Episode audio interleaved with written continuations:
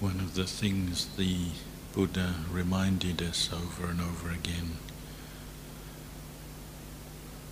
is that it's uh,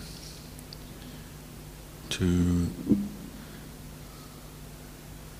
meet with and hear Dhamma from noble ones and to associate with people who are people of virtue and integrity. This is an essential cause or condition for us to realize the Dhamma.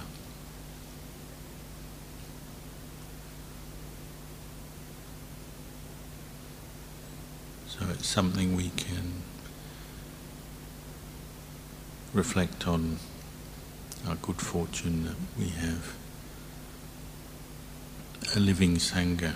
We have Ajahn Chah and his disciples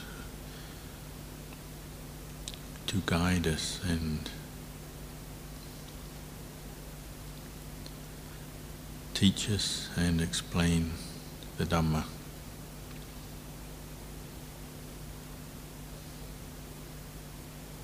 even though the Buddha passed away two and a half thousand years ago, we can still associate with people of integrity and practitioners who've seen the Dhamma.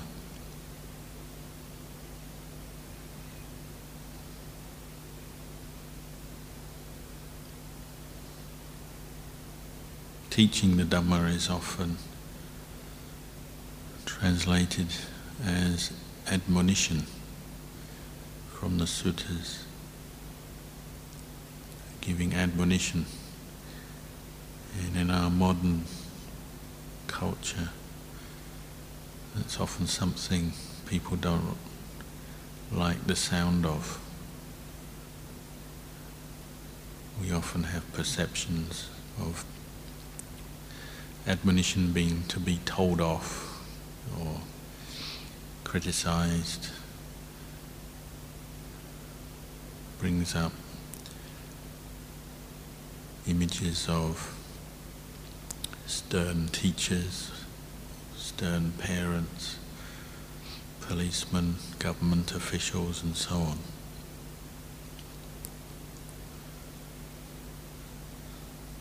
But obviously, admonition, in the way the Buddha taught and encouraged bhikkhus to teach is coming from wisdom and compassion, and it can be simply explaining what we do in the practice, what rules and practices we follow, meditation techniques, reflections, and so on. And this is all admonition. It's not necessarily when somebody's done wrong either. Simply admonition can be explaining Dhamma on a deeper level, pointing to the Dhamma that can help somebody understand things better.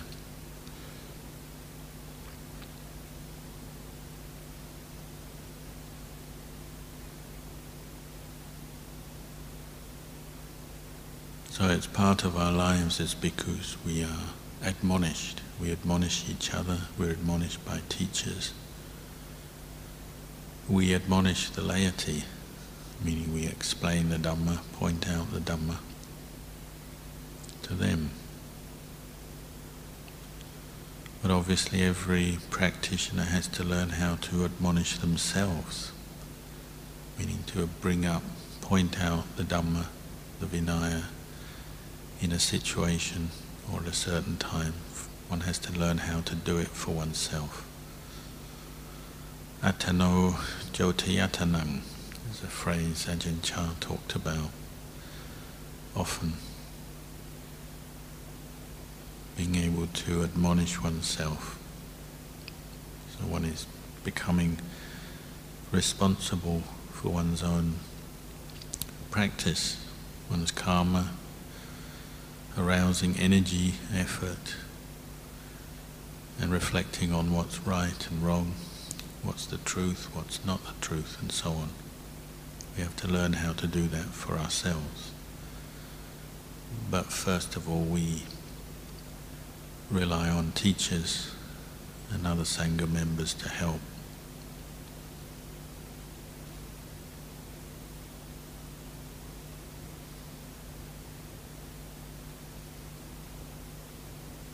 Again, in our culture, just receiving teachings which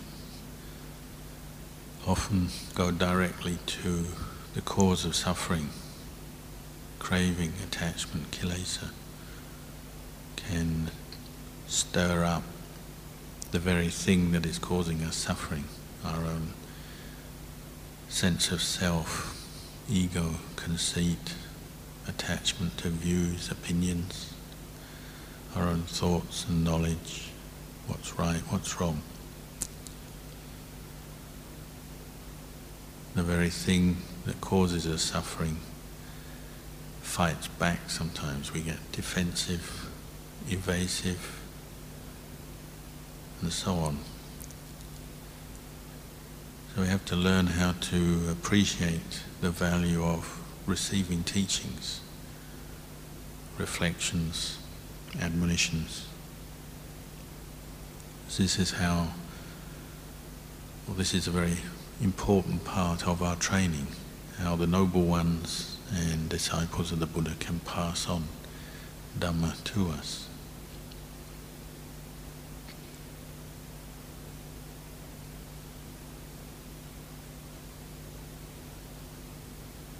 It's a training in wise reflection, contemplation,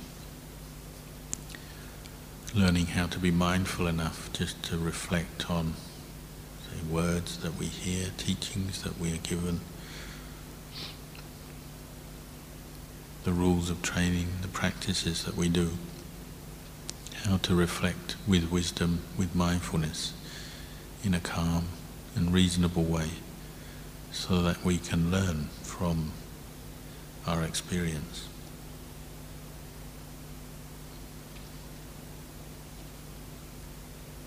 We're always admonished to bring up mindfulness in the present moment, clear comprehension, and then wisdom, understanding. This is the way Ajahn Chah taught over and over again, and learning to be mindful in all postures, all activities.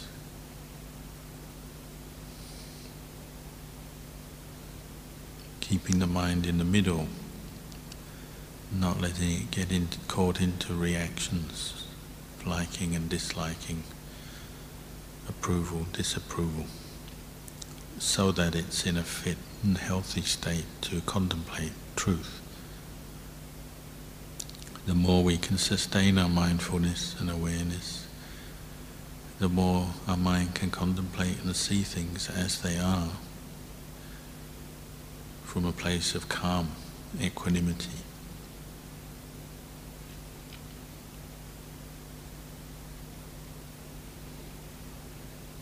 Just learning to mindfully go about the routine of the monastery. Use the requisites, the things that we're involved with closely every day. So Ajahn always reminded us, uh, learn how to live simply be content with what's available in terms of food and accommodation, medicine, robes. The only way we can learn contentment is by being mindful as we use these things and reflecting and setting aside craving and desire and dissatisfaction that might, ar- might arise.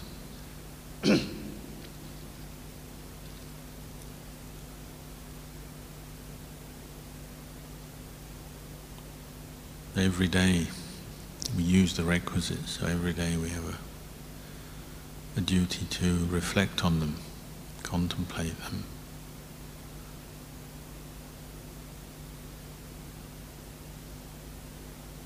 You see, if you get lax in this, then the mind starts to always be looking for more, better, different things.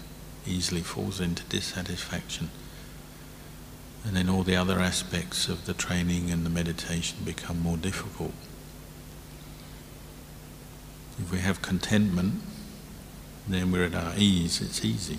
Life in the monastery is easy. It's a bit like stray dogs in Thailand when they come to temples and monasteries. When they arrive, they're always very easy to look after. You can throw a few crumbs or a few rice grains down and they'll eat them up with gratitude. But once they stay in the temple a long time, they get used to it. They won't take plain rice anymore. They want a bit of curry or flavour with the rice. And then if they stay longer, they will only eat meat or fish. They won't even touch rice anymore. And our minds are like that, with sensuality, sense desire, particularly around requisites, the basic necessities of life. Once we get used to them, then we always want to start getting things a little bit better and more. Craving slips in, and then the mind is not peaceful when we come to meditate. So Ajahn Chah is always reminding us just to be content with what's available, the way things are, work to achieve that, to be at ease with the Vinaya training, to be at ease with the place, the weather, the food, and so on. Often it's the most basic aspects of our life that we overlook because of repetition and habit. We're often looking for Dhamma up in very high places, in books and talks, and trying to imagine realization, insight, nibbana, and overlooking the more obvious places where craving and attachment and the cause of suffering arises. So we have to reflect on the use of the requisites every day. There was that monk in the time of the Buddha who became obsessed with his robes and never happy with the state of his robes. The quality of the cloth was not good enough, the colour not good enough, the way they were sewn not good enough. Always unhappy Then he caught a disease and was close to death. So his sister, out of compassion, offered, Is there anything you need? He said, Oh, I'd really like some well made robes of good cloth. All he would think about, because she had great compassion for him, she did it. She purchased some nice cloth, sewed it into a robe, offered to him. He was so happy in the last days of his life. But that happiness was, was based on his attachment to his robes. And when he died, he became a, a bug actually attached to the robe. The only way he could stay close to the robes as he changed from this realm into the next.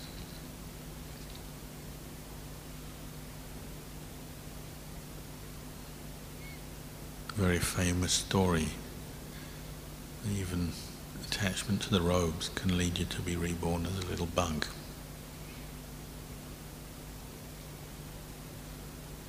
In that case, it was the good fortune to be a disciple of the Buddha. The Buddha, in his wisdom and special knowledge, knew that that monk had been reborn as a bug. And he also knew the state of mind of that monk, or ex-monk. As is usual, when a monk dies, the other monks were going to divide up his requisites, bangsakula. But the Buddha knew that that little bug was still obsessed with the robe. If it was given away to another monk, he'd be so angry and so upset. When it died from that realm of the bug realm, he'd be reborn in hell. So the Buddha out of compassion and wisdom, told the monks, I'll just delay the splitting up of this monk's requisites for a week. we'll do it later. And a bug only lasts for a week. So he had a week to enjoy the living on that robe. Then he died and was reborn in heaven because he had his good karma from the time he was a monk before. Otherwise, he would, would have fallen into a terrible state of anger and have been reborn in hell. This is the good fortune of having a noble one, great wisdom and compassion to help avert disaster. But our mind is like that. We keep becoming obsessed with the things around us because there's nothing else to be obsessed with. So our craving attachment comes out in very ordinary things like food and robes, sleep, work, people. Very common when we begin our practice in the monastery, we easily get angered with the people around us in the community. The ones who visit just on a daily basis and bring food, it's easy to have kindness for them. And then the ones who we actually live with, we forget the kindness and get irritated with each other very easily. So again, we have to learn how to keep re-establishing goodwill, friendliness, just as if we were all relatives, relatives in the Dhamma. So we can forgive each other and carry on with our practice without carrying a lot of heavy negative thoughts around with us, which prevent us from developing states of calm.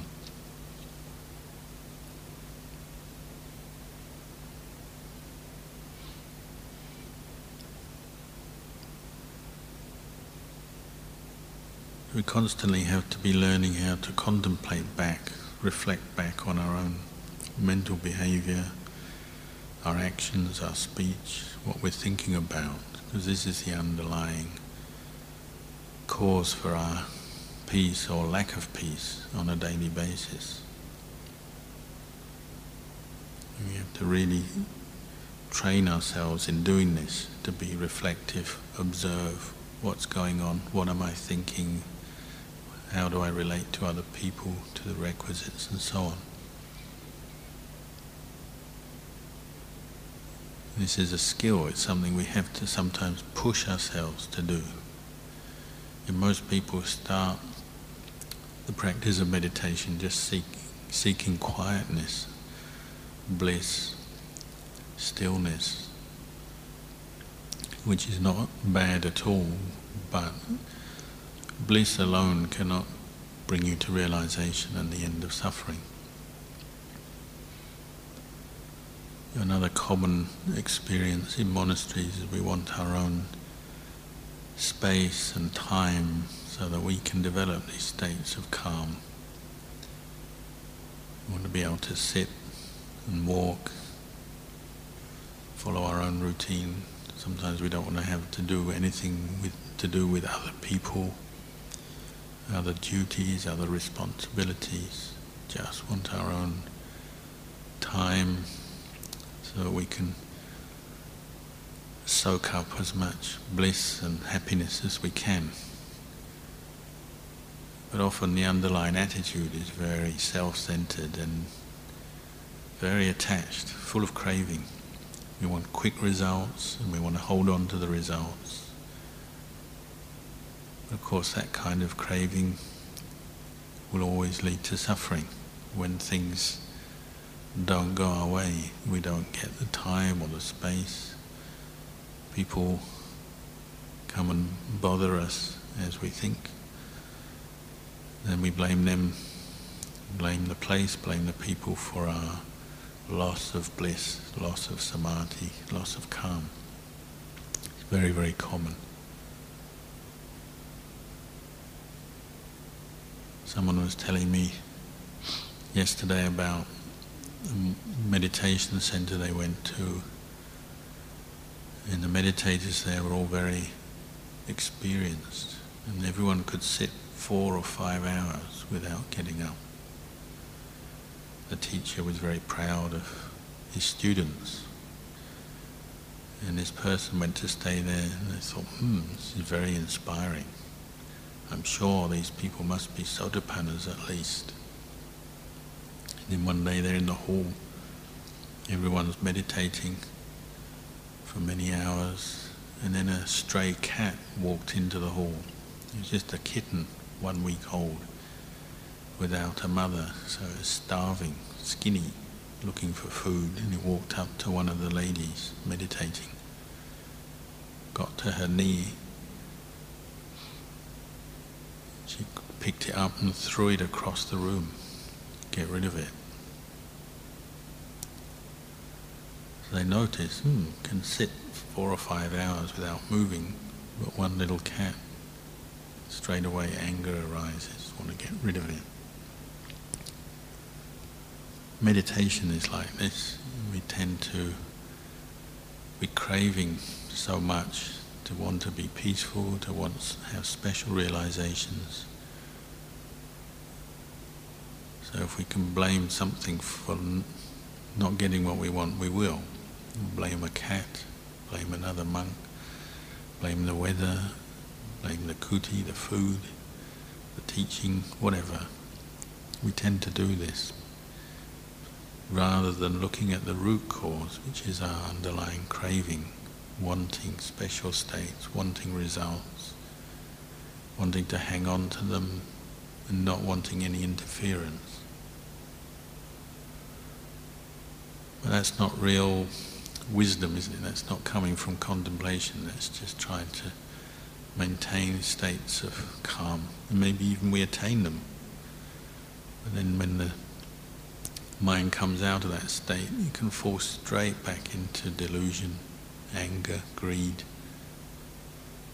literally within a few seconds. That's a sign that we haven't been training in contemplation or reflection yet. Sure, we might understand how to discipline ourselves enough to concentrate on an object. But there's not the all-round knowing or the wisdom, the contemplation that Ajahn Chah said is vital for realization.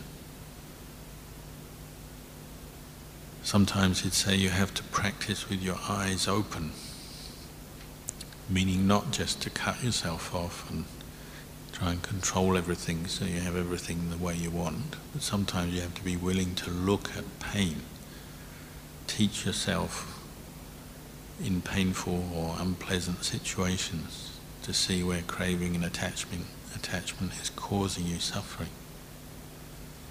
Yeah, it's called practicing with your eyes open.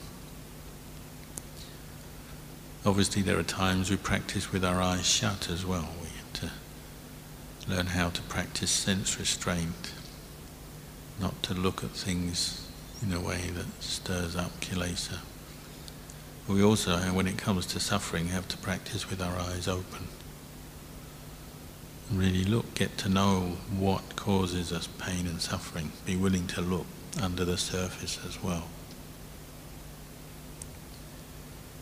If you're always trying to control things, make it the way you want, not really going to learn that much from your experience, even if you can attain a very deep state of samadhi. All the kilesas are still sitting there under, underneath, waiting to come out and cause you trouble again.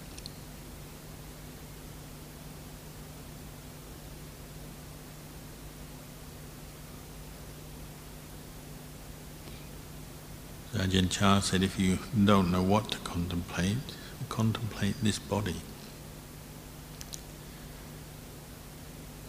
Just keep going through it. It's the most obvious thing we have. Use the mind to contemplate the body, in wisdom developing samadhi. And go through each part, hair of the head, nails, teeth, skin, bones, flesh, blood, all of these things When, when the body's all as a, acting as a unit, everything's together, we're complacent and we attach and identify with it as me, mine. As soon as a part of the body leaves the unit, the whole unit, immediately we start to feel repulsed and we don't want anything more to do with it. A bit of snot drops off, the hair drops off, we go to the toilet, urine, excrement. We don't want anything to do with all these bits that come out of the body. But when it's all acting as a unit, we just become dull. We're not contemplating it. So really use your mind to contemplate it. The purpose of those states of calm we develop is so that you have enough peace that you can stay with the body, which is often very boring or even unpleasant to have to think about and look at. But just keep training, asking yourself questions about it, looking at it. Is there a self in any of these 32 body parts? Could we really identify with them as being something stable, desirable, beautiful?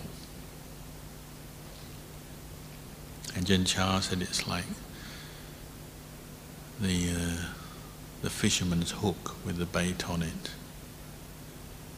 And particularly these five external body parts hair, skin, nails, teeth.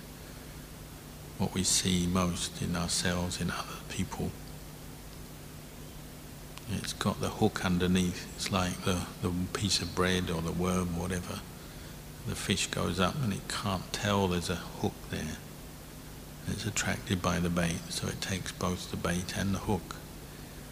So only once it swallowed the hook, it realizes the mistake and it starts to suffer. And we're constantly identifying with this body because we don't question what hair and skin, nails, teeth are in ourselves or others. And we actually are just used to identifying with the beauty of it. Even though it's bound to get old, sick, drop off, run away, as Ajahn Chah said yesterday, all, they're all just running away from us.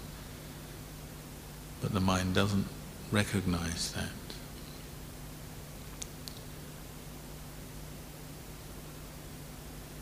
If you're ever not peaceful in meditation, then take up the body as a way to a vehicle to develop peace. Or if you are peaceful, then turn to contemplate the body.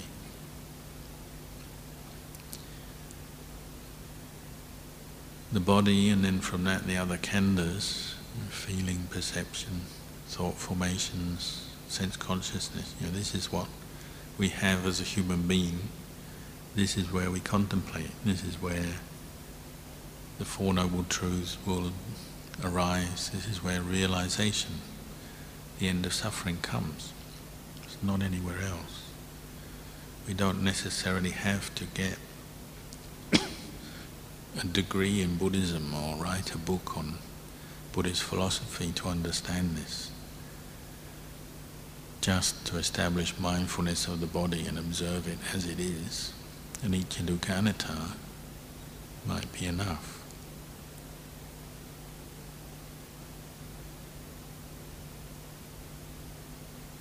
in the time of the Buddha, there was one time there's that monk, there's a layman, Citta, a householder, very, very strong faith, always supporting the Sangha, invited the monks to his house for a meal.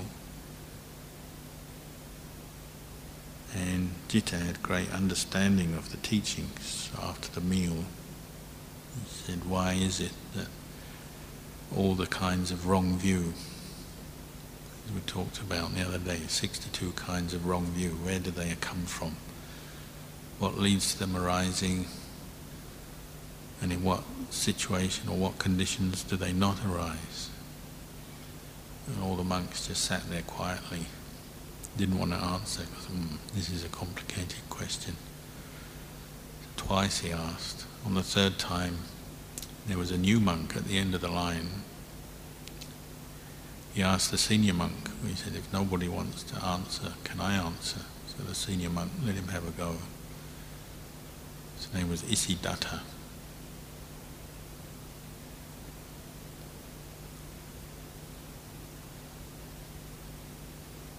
Said the all the wrong views that people hold about the self being eternal, not eternal, internal, external, all the different ways that they come about, the sort of things all the different leaders of religious sects in those days would argue about. Said they come about when there's Sakkaya Ditthi present in the mind, what we call personality view or identifi- identification with these khandhas as a self, a personality.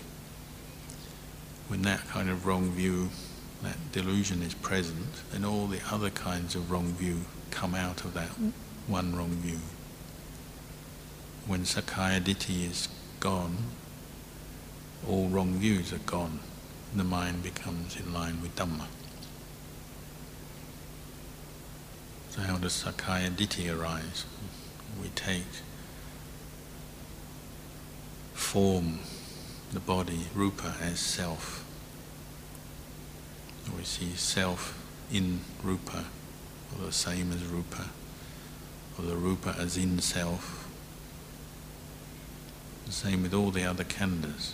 We see the self as Vedana, feeling, or feeling is the same as self, or in self, or the self is in Vedana, and so on. And this is how Sakkaya Ditthi arises when people don't contemplate khandhas and see them as they are.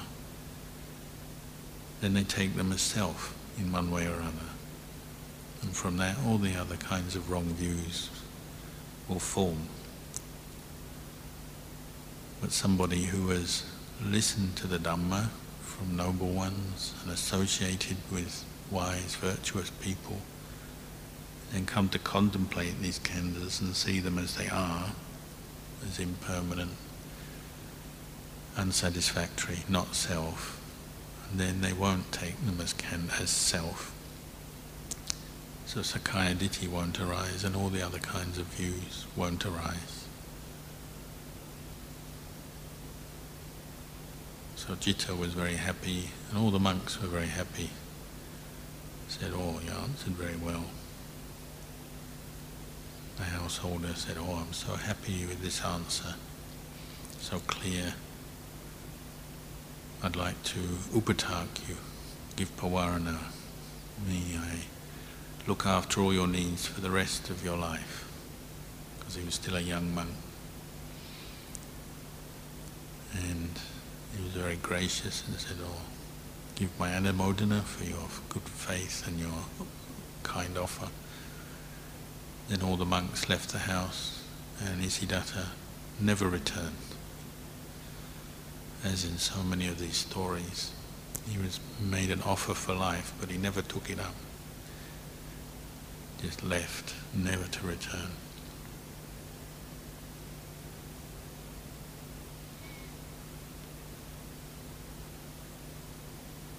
In one way or other, this is what the Buddha, Ajahn Chah and all our teachers, are teaching us to contemplate, to look at body, feelings, perceptions, thought formation, sense consciousness. Keep looking over and over again, investigating, going deeper to really teach the mind, or you might say admonish the mind to understand it's impermanent body is impermanent, feeling impermanent. What is impermanent doesn't belong to us, cannot be taken as a self. Sometimes we contemplate like this and brings the mind to peace, so then it can just settle down with the breath, Buddho, bright. The factors of samadhi arise because of the contemplation. Other times, we just focus on the breath. The mind becomes calm and then we contemplate. There's no absolute one way with this. If we're practicing every day for many days, months, years, there'll be different ways that the mind calms down, the ways that insight arise.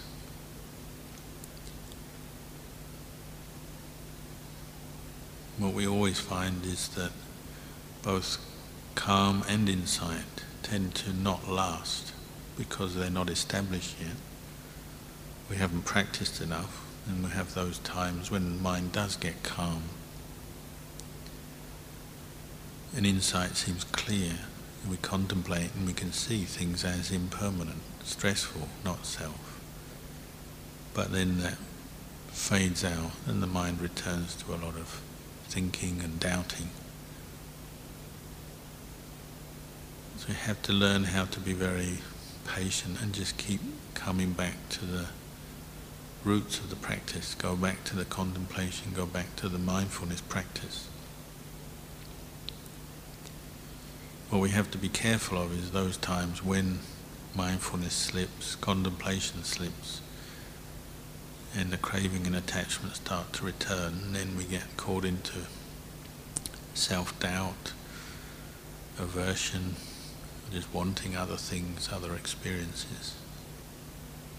That's where we have to be very patient and learn how to guide the mind at those times where the practice is more difficult.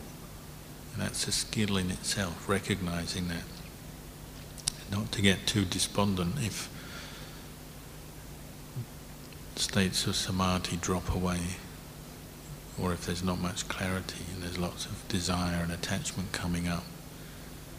But to learn how to deal with that skillfully. We still contemplate, we still practice mindfulness, but we have to learn how to manage that, that period of time where maybe where doubt comes up proliferation comes up until we re-establish some steady mindfulness. We have to learn how to talk with ourselves, listen to the Dhamma, talk with ourselves. This is where admonition helps sometimes externally. Teachers, other bhikkhus remind us of the Dhamma, listening to talks.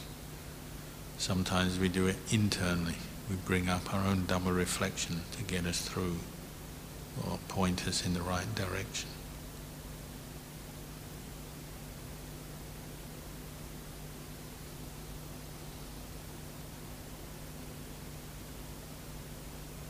We have to learn how to do this, make use of our time, which we have plenty of, can be a double-edged sword. You have lots of time. If you don't use your time skillfully, it can become a cause for more suffering, more proliferation, more unhappiness, more distraction, more confusion. Somebody has a lot of faith and listens to the Dhamma, there's no problem. They, you give them a lot of time and they just carry on practicing automatically, make use of their opportunity if, if our faith is a bit weak, doubts come up, then too much time on our own, sometimes we just end up in a mess. So also we have to know how to skillfully deal with those situations. Sometimes we do more service, learn chanting, help out in the monastery to get us through times when there's more doubt, more confusion. And when mind is clear, peaceful, maybe we can put more effort into sitting and walking meditation.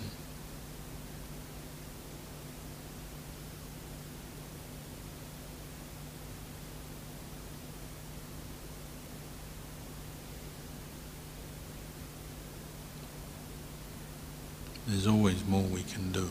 We never have to feel lazy or at a loose end. There's always more effort to be put in into mindfulness practice, more things, more duties to do, more responsibilities to fill, more things to contemplate.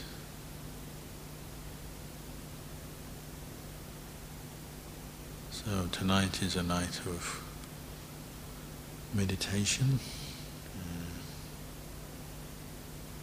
we have the Patimokkha at about 8.30 and then practice on till 11.30 we'll have our evening chanting tonight. Anyway, for the moment we can carry on sitting till the time for the Patimokkha.